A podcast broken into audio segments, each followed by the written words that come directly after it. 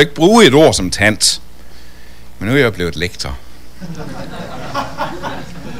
Og så har jeg ligesom forstået på det hele, det ligger ligesom i kortene, så skal man sådan fra tid til anden sige til Grundtvig. Så det vil jeg da gøre. Påskeblomst, men er det sandt, har vi noget at betyde? Er vor prædiken ej tant? Kan de døde graven bryde? Stod han op, som ordet går? Må hans ord igen opstår, springer klart af gule lagen livet frem med påskedagen.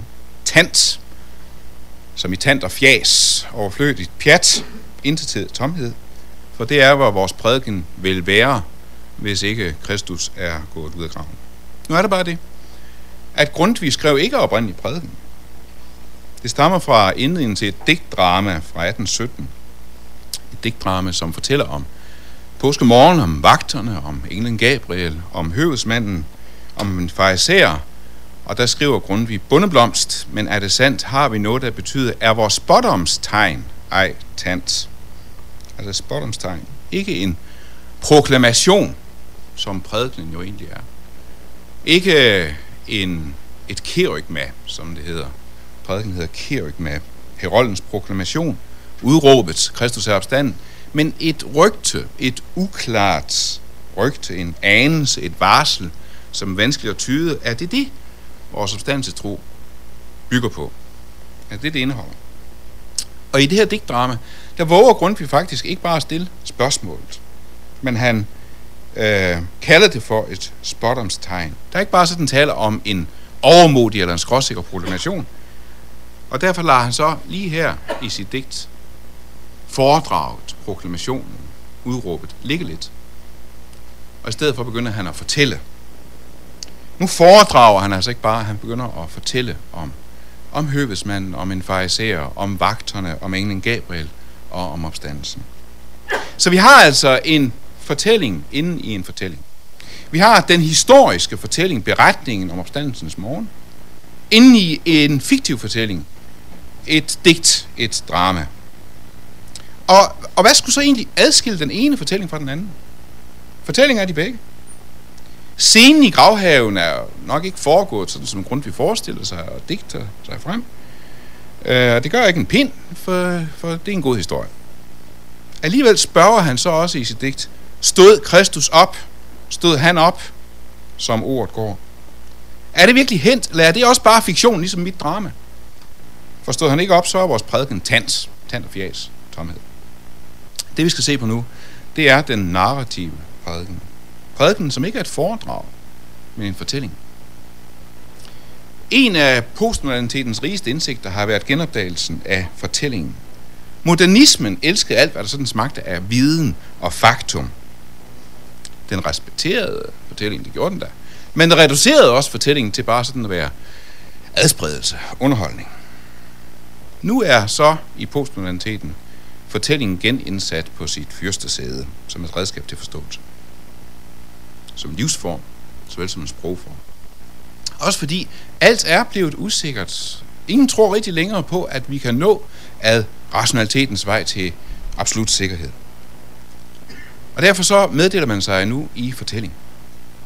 Men sådan så man ikke på fortællingen, da jeg begyndte at læse teologi. Der var den narrative teologi endnu ikke født, i hvert fald ikke i Danmark. Og der var stadigvæk fortællingen underholdning. Det var bare sådan en tant og fjæs. Længere var den ikke. Egentlig så var det øh, tomhed. Det er først med øh, disputats, øh, disputatsen fra 1981, Svend Bjergs disputats, den kristne grundfortælling, at han skyder den narrative teologi i gang på dansk grund. Og ikke særlig sejrsikkert. Man kan ikke sådan se hos Svend Bjerg, at, øh, at, at, at han er klar over, at nu, nu, nu kommer der en ny tid. Han er faktisk det slukøret på fortællingens vegne. Han fortæller om fortællingens forfald. Vi lever i en postnarrativ tid, siger han. Han citerer faktisk en T.H. Adorno, som siger, at det lader sig ikke mere gøre at fortælle. Fordi han lever i efterdønningerne fra moderniteten, hvor fortællingen kun er underholdning og ikke et middel til indsigt. Men i dag er jo altså fortællekunsten opstå for de døde. Man kan godt sådan mistænke den her nutidige fortællingsbegejstring øh, som sådan en slags nostalgisk genoptryk, sådan et, endnu et sakraliseret tidsfordriv. Sådan en sidste krampetrækning. Fordi der er så meget hype i dag på fortællingen, at man bliver næsten mistænksom. Kan det virkelig holde det der? Men personligt har jeg faktisk svært ved at forestille mig andet, end at genopdagelsen af fortællingen rummer virkelig en oprindelig genopdaget kultururkraft.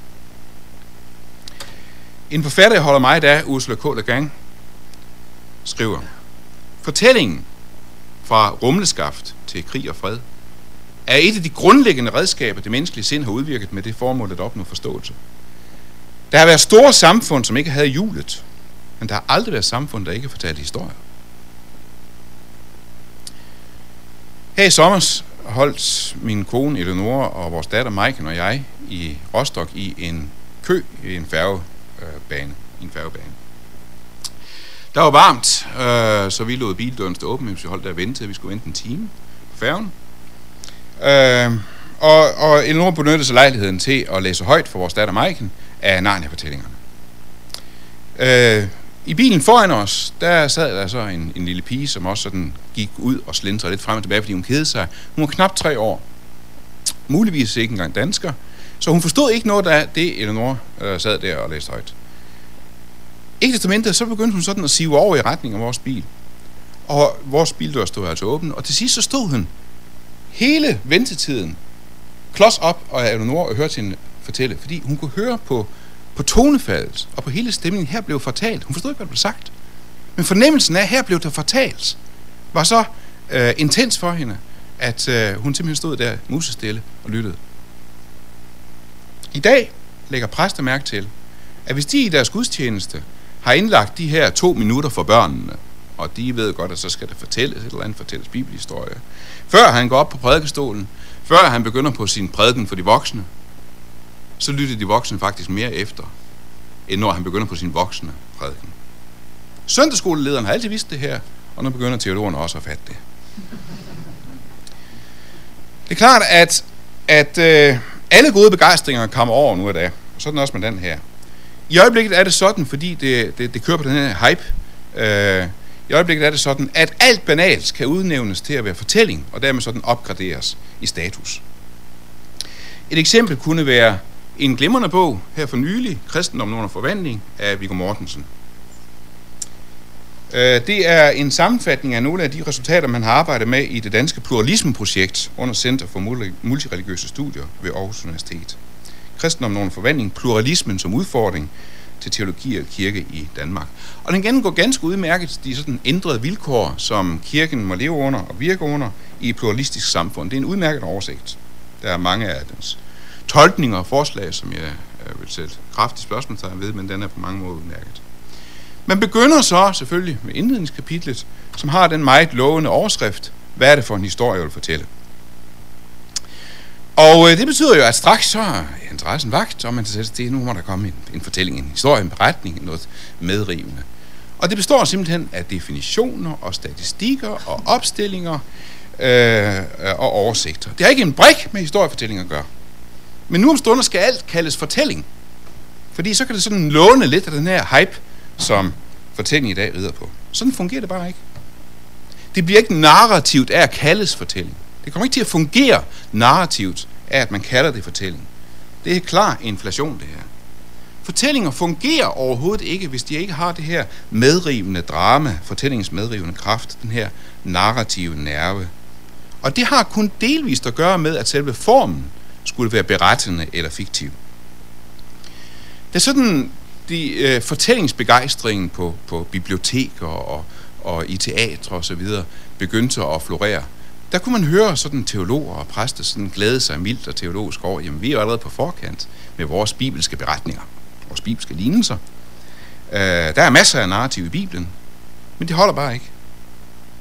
Det præsterne tænker på, det er, at jamen, vores prædiketekster, de er jo, alle evangelieteksterne, de er jo berettende. De er jo fortællende, de er jo narrative, de beretter. Der sker ting og sager. Problemet er bare, at de fungerer sjældent i dag narrativt. Det hjælper først og fremmest ingenting, at selve strukturen, den formelle struktur, er narrativ, hvis ikke der faktisk fortælles.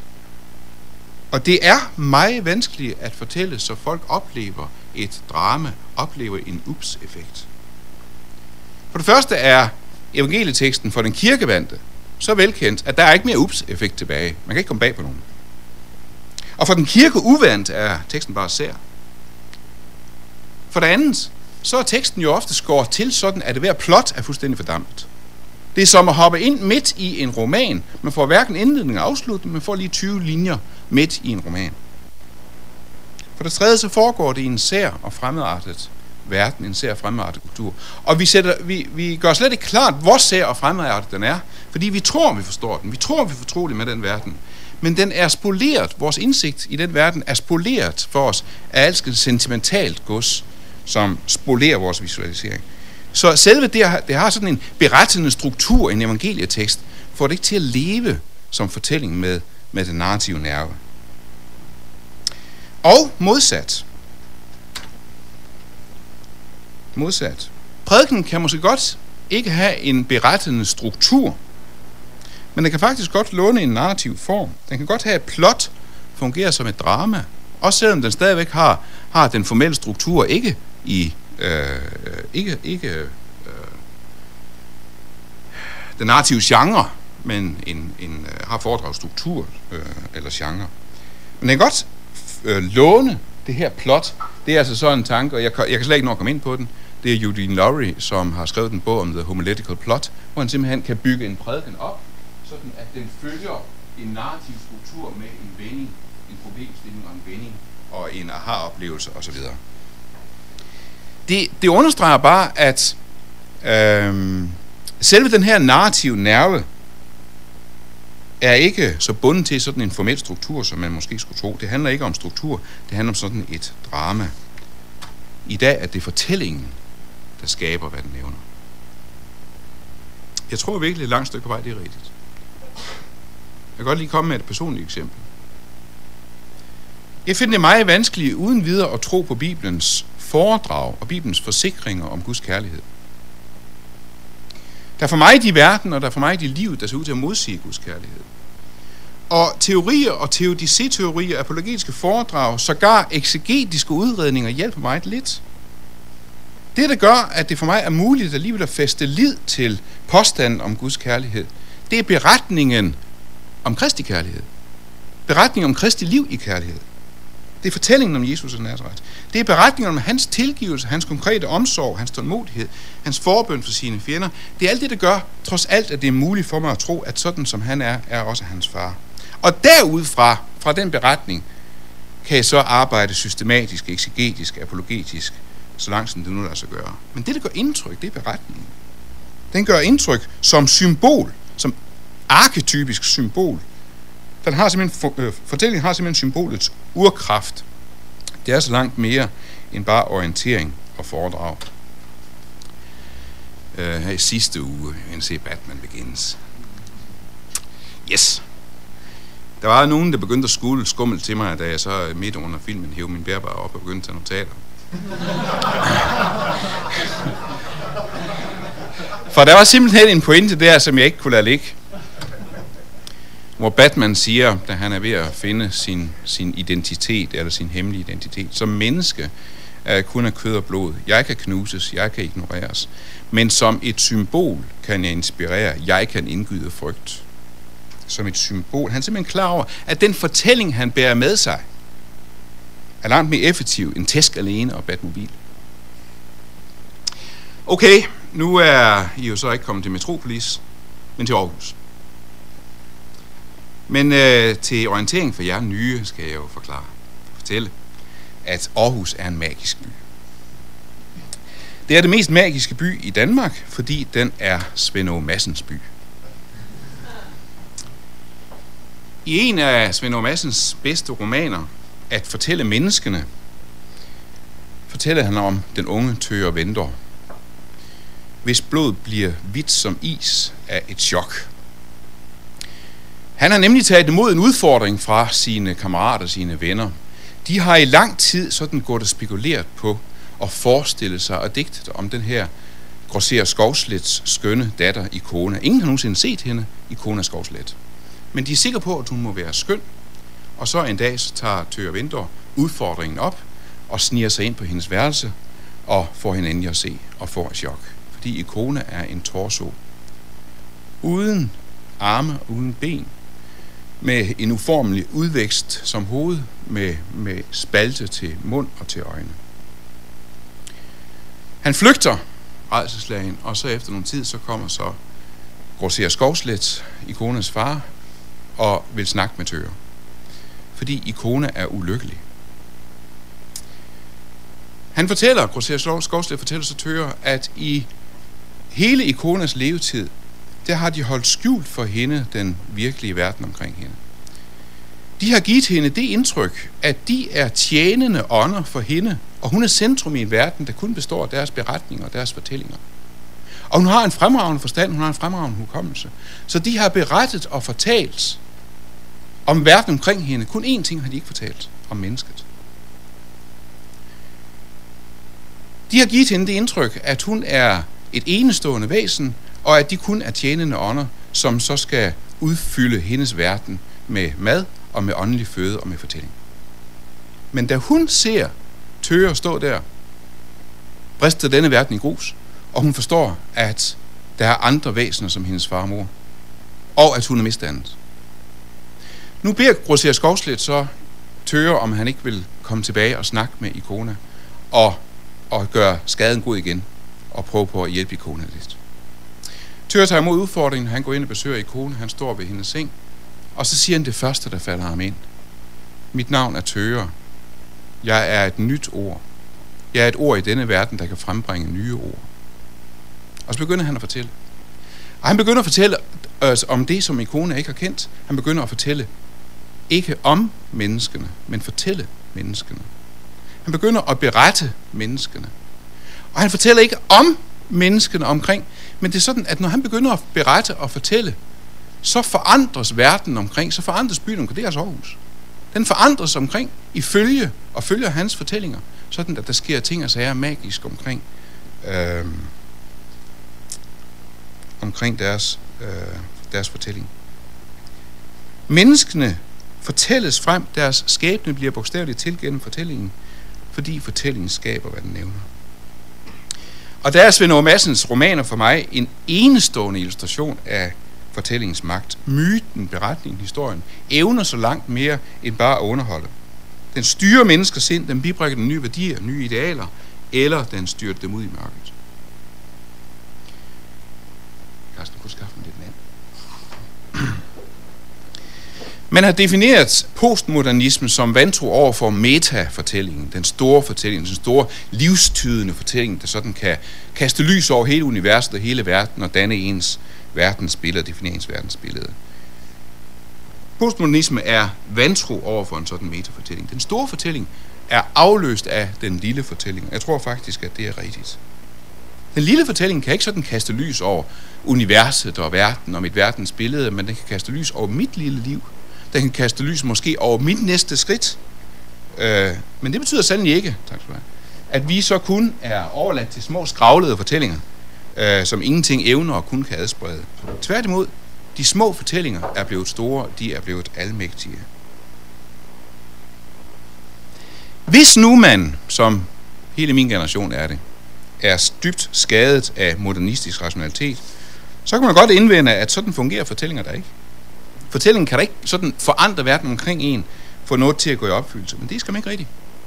Kreativt anvendt, så kan fortællinger for eksempel opfylde selve drømmen om identitet. Fortællingen har altid dannet basis for gruppens eller stammens eller subkulturens selvforståelse. Og det gælder også for eksempel postmodernitetens stammer, dens tribes. Firmaer ved i dag, at for at skabe korpsånd, for at skabe en følelse af ejerskab blandt de ansatte, også selvom de ikke ejer en pind af firmaet, men for at skabe korpsånd, så skal de dyrke en bestemt virksomhedsfortælling. Individualiseringen griber også muligheden, den gør det nærliggende for den enkelte at formidle sin personlige selvforståelse via private fortællinger. Nu går man så ikke rundt og beretter, fortæller om sig selv og sin egen livshistorie. Normalt. Jeg har lige gjort det her i dag. Men øh, normalt gør man det ikke. I stedet så i scene sætter man sig selv. Via mærkevarer, man kan simpelthen købe sig en, man kan adoptere en syntetisk identitet den her t-shirt mødte jeg i, i, i Paris. Øhm, der kan man altså virkelig så adoptere alle de identiteter, man overhovedet har brug for. Man kan simpelthen vælge. Og der er det klart, at der er ikke tale om autentiske identiteter, dyrt, dyrt købt, tilkæmpede identiteter. Der er tale om adopterede identiteter. Design af tøj og biler, boliger og legetøj vil sådan antyde de værdier og de dramaer og de idéer, som ligger til grund for ens selvisensættelse. I 1997 skabte modehuset Vækst Generation den her jakke. Den er vævet af ballistic nylon, det stof, som man væver skudsikker vest af. Hættens form associerer sådan til de autonome kampen politiet. Og hele konceptet her, det er altså en mode, øh, et, et stykke modetøj, hammerende dyrt. Det formidler så den her fortælling, dramatiske fortælling om bylivets farlighed og gadelivets farlighed, fordi det er det i selv i scenesættelsen handler om. Men hele sådan en adoption af, øh, af øh, narrativ formidling, kan, kan prædikenen bruge det til noget? Kan den adoptere narrativ formidling, uden det hele bliver til bare lånte fjer og tant og fjæs? Det er klart, at, at den enkleste måde at adoptere noget narrativt på, det er sådan den pastorale teologi. Det er i formidlingen, man bruger lidt fortælling i sine prædikener, og det er udmærket. Men for den narrative teologi, der er det ikke bare sådan formidling, det er fundamental teologi. Det handler om kristendommens væsen. Og der er noget rigtigt i det. Der er noget rigtigt i det. Det kristne sprog er egentlig ikke religiøst. Det kristne sprog er egentlig ikke religiøst, det er historisk. I første række er det hverken sådan mysticismens sprog, eller metafysikkens sprog, eller poesiens sprog, eller etikkens sprog, religionsfilosofiens sprog. Undskyld, Kurt, det er det altså ikke. Øh, alle de her andre sprog, og det mestrer øh, kristendommen også, de er afledt af det historiske sprog, at kristendommen bygger udelukkende på historier.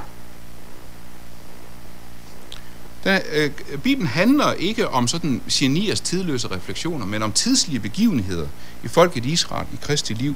Begivenheder, som skal fortælles, før de kan fortolkes. Det modernistiske bibelforståelse, den var præget af historisk kritik. Et naivt forsøg på sådan via videnskab at finde frem til historisk rigtighed. Og så gjorde man op med de bibelske øh, teksters historicitet. Men så også i teologien, der indtræffer så langt om længe den her litterære vending. Og som barn af postmodernismen, der er den narrative teologi egentlig uinteresseret i at sådan finde frem til nogle historisk rigtighed. Øh, nu citerer jeg lige Lone Fatum, selvom jeg har meget lidt til fælles med hende ellers. Hun siger om den narrative teologi, den reagerer imod den historisk kritiske metodes dissektionsbegejstring, ikke? Også, hvor man sådan har, har snittet og filet og, og hakket i teksterne og splittet dem ad. Den narrative teologi reagerer, reagerer imod den historisk kritiske metodes dissektionsbegejstring, der ofte har sprængt teksten i stumper og stykker. Den genopdager den bibelske fortællings friskhed og fornyende magt.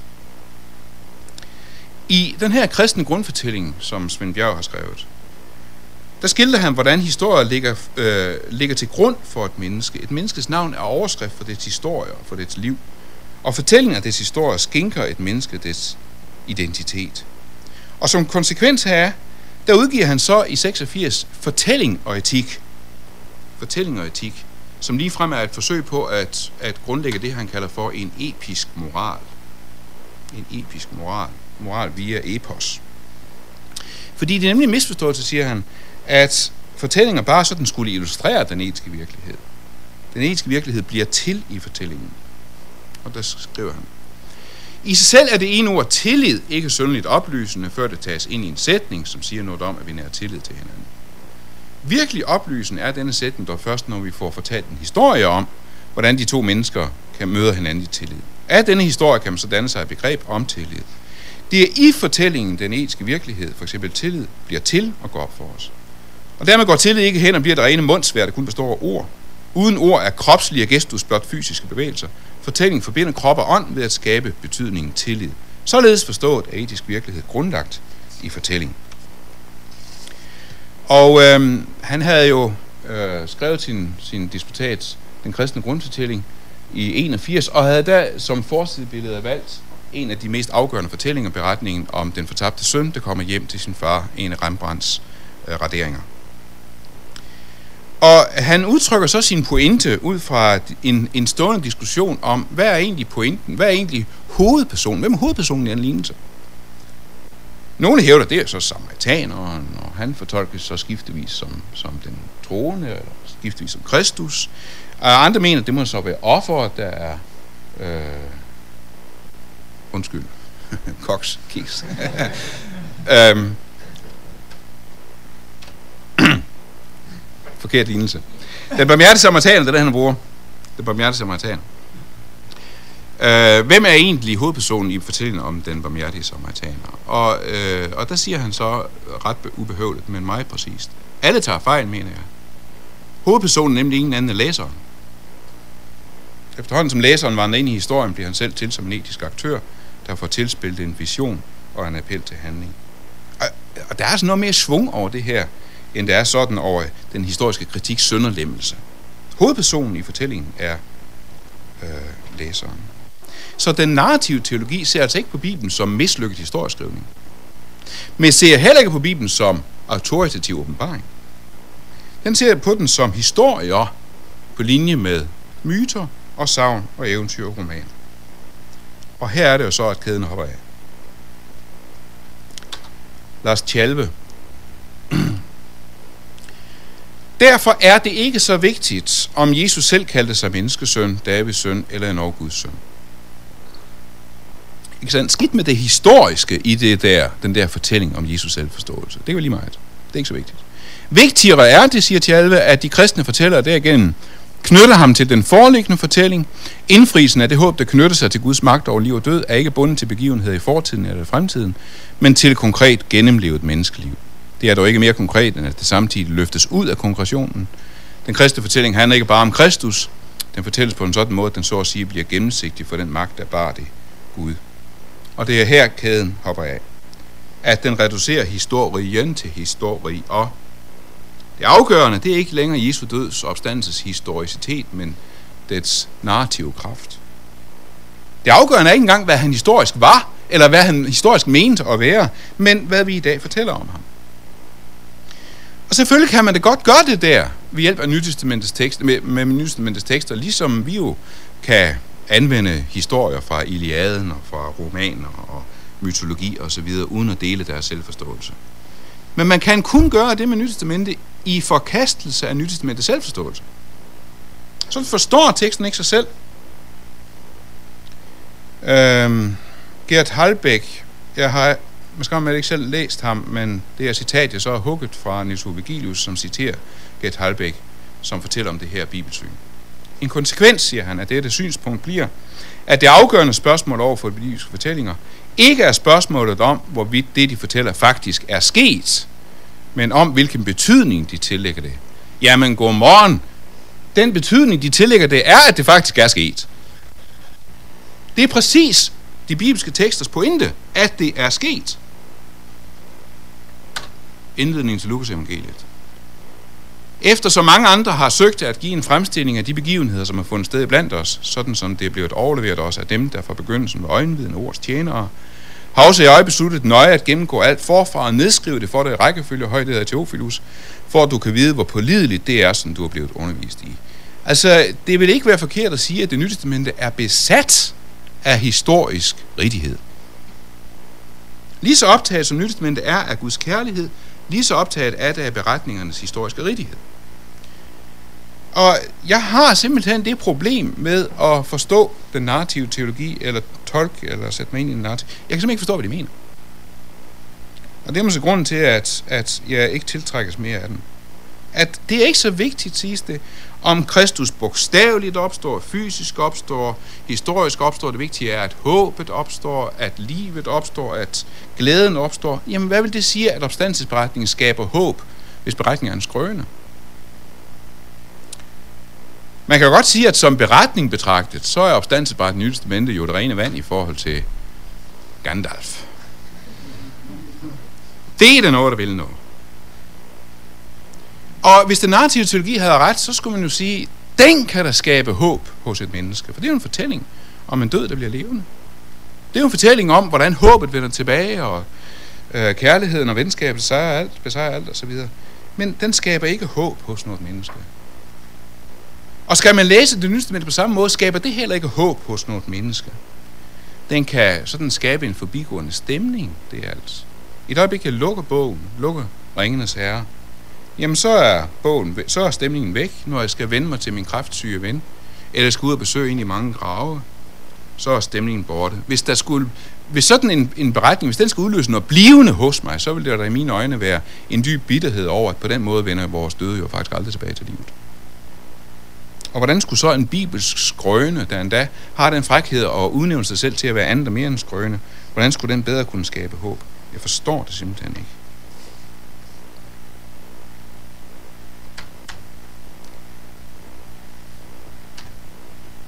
Stod han op, som ordet går. Hvis ikke, jamen så er vores prædiken tant, uanset hvor fængende eller bevægende den måtte være. For dermed så har man givet der var engang nøjagtig samme betydning som, og det skete i de dage. Det afgørende er, at teksterne forstår sig selv fundamentalt anderledes end Tolkien og Brødrene Grimm forstår deres tekster. Jamen så er narrativ teologi der farlig. Er det så ikke det sikreste at holde sig på sikker afstand af al den her narrative postmodernisme, og så holde sig til det tørre prædikenforedrag? Det kunne man jo øh, godt gøre, som Kirsten Sarov, sovnepræst, foreslår her i, øh, i søndags i politikken. Hun har et forsvar der for vores folkekirkelige gudstjeneste. Det er som et langsomhedens middel mod tidens ja og stress og fortravlethed. En kedsomhedstime i kirken kan således stærkt anbefales. Det kunne man jo gå efter, ikke sandt? Jo kedeligere, jo bedre. Prædikens kedsommelighedsproblem er i virkeligheden i mine øjne så stort, at der ikke bare er tale om lovlig lav underholdningsværdi. Det bliver et åndeligt problem. Og dertil må det faktisk fortælles. For mig, at se, for mig at se, så er en klassisk forståelse af kristendommen, den kan uden de store problemer adoptere mange af de her narrative erkendelser. Fornyes af det meste af det narrative projekt. Det går først galt, når det narrative begynder med Lars Tjalve på sit, derfor er det ikke vigtigt om, så videre. Charles Campbell. Fortælling værdsættes, fordi den er retorisk effektiv, engagerer menigheden og virkelig gør dens deltagelse i prædikenen, fordi alle holder af en god historie, fordi historie er open-ended og tillader hver enkelt at danne sig sin egen mening, fordi meget af Bibelen antager en narrativ form, fordi individer og fællesskaber har deres identitet i fortællinger. Så der er mange måder at gå til det på. Jeg nævner bare lige nogle stykker. For det første, de meget berygtede små prædiken-anekdoter de små fortællinger. Nu og da kan man høre prædikanter sådan bekymre sig lidt over, jamen hvis nu der fortælles for mig, tager det så ikke opmærksomheden fra indholdet? Er det så ikke fortællingen? Er det ikke så ikke de der små anekdoter, folk husker?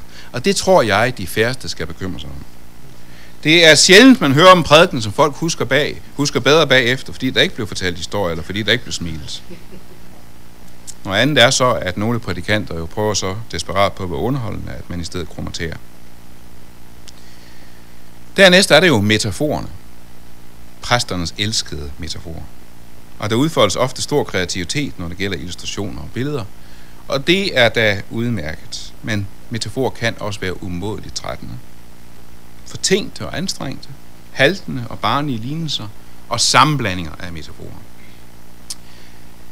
I skal lige have et øh, udtryk for, hvor højt man kan elske sine metaforer. Det er så ikke en præst, det er digteren Vibeke Marx, hun har udgivet et lille digt om, hvordan det er at skulle sende ansøgninger ind til kulturminister Brian Mikkelsen. Digtet lyder sådan her. Jeg vender et blad i kalenderen. Åh oh, nej, nu igen et udråbstegn lige med ansøgningsfrist til kunstfonden. Før Brian Mikkelsen skete det en gang om året. Nu er snart hver anden dag. Udråbstegn efter mig. Jeg presser fantasien for nye måder at beskrive armod og kunstnerisk potentiale på, leder desperat efter friske metaforer. Mine litterære tekster ligger udsultede, blodfattige og gispe efter hvert, fordi Brian har fået alle metaforerne. Han er en hund efter metaforer, kan til synligheden aldrig få nok. Pulle, pulle, pulle, råber han. Som min mormor, når hun kaldte på hønsen, og vupti, man ser knapt hans hvide fingre, før de har snuppet endnu en metafor til samlingen. Hvor gør han af dem? Gemmer dem til sine erindringer. Leger med dem natten, og ingen ser det. Vælger den særlig saft i det går med i lommen. Hælder dem ned i Espersens kavalergang under møderne har dem liggende rundt omkring som brugte lyserøde tykkegummiklumper, han henført smasker til live, i håb om at arve en flavor af kunstnerisk begævelse. Savler han på dem, stikker nåle i dem. Jeg kan ikke længere udsætte dem for hans behandling, heller dør sult. Så meget kan man altså elske sige det metafor. Så er der en helt anden tilgang, og det er eksemplerne. Eksemplerne er noget ganske andet end metaforer, og man mærker hos mange præster, at de har ikke gjort sig den forskel klart. Det er ikke det samme. På en prædikestol fungerer de helt forskelligt. Man kan tydeligt mærke, at nu her under forberedelsen, der er det blevet klar over, at det her skal peppes lidt op. Det skal krydres lidt. Hvad gør man? Jo, man finder på en metafor, en lignelse, et billede. I stedet for at fortælle om et eksempel, et konkret jordnet eksempel. Når jeg har siddet og prøvet på, for mine sønders skyld, at forstå en sprogfilosofisk bog, og uanset hvad Kurt siger, jeg kan ikke rigtig forstå dem, altså. Han synes, jeg burde ikke kunne, men det, jeg kan ikke rigtig. Og de indeholder ikke en eneste case. Øh, de skriver kun generelt og principielt og teoretisk og semiotisk og filosofisk. Og, og, og så efter 30-40 sider, så kan man simpelthen se mig sidde og brøle ned i siderne. Så giv mig dog et eksempel! Og vi kan være helt sikre på, at mange af vores tilhører under vores forkyndelse, de sidder med samme fornemmelse, når de skal prøve på at afkode vores metafysiske sprog. Giv mig dog et eksempel. Giv mig noget konkret, hvad det her får af betydning i min hverdag. Hvad betyder det for min arbejdsetik? Hvad indebærer det for mit forhold til mine børn? Hvordan endte mit gudsbillede, mit jeg-billede? Hvordan håndterer jeg min sidste bedeskuffelse, min næste sorg? Så er det de bibelske lignelser. Alistair McGrath fortæller om Jesu lignelser. Jesu forkyndelse begynder, hvor mennesker er, i hverdagens galilæiske landsby. Han fortalte historier, som afspejler hans tilhørers verden. Men så forstyrres fortroligheden med denne verden ved historiens uventede drejning.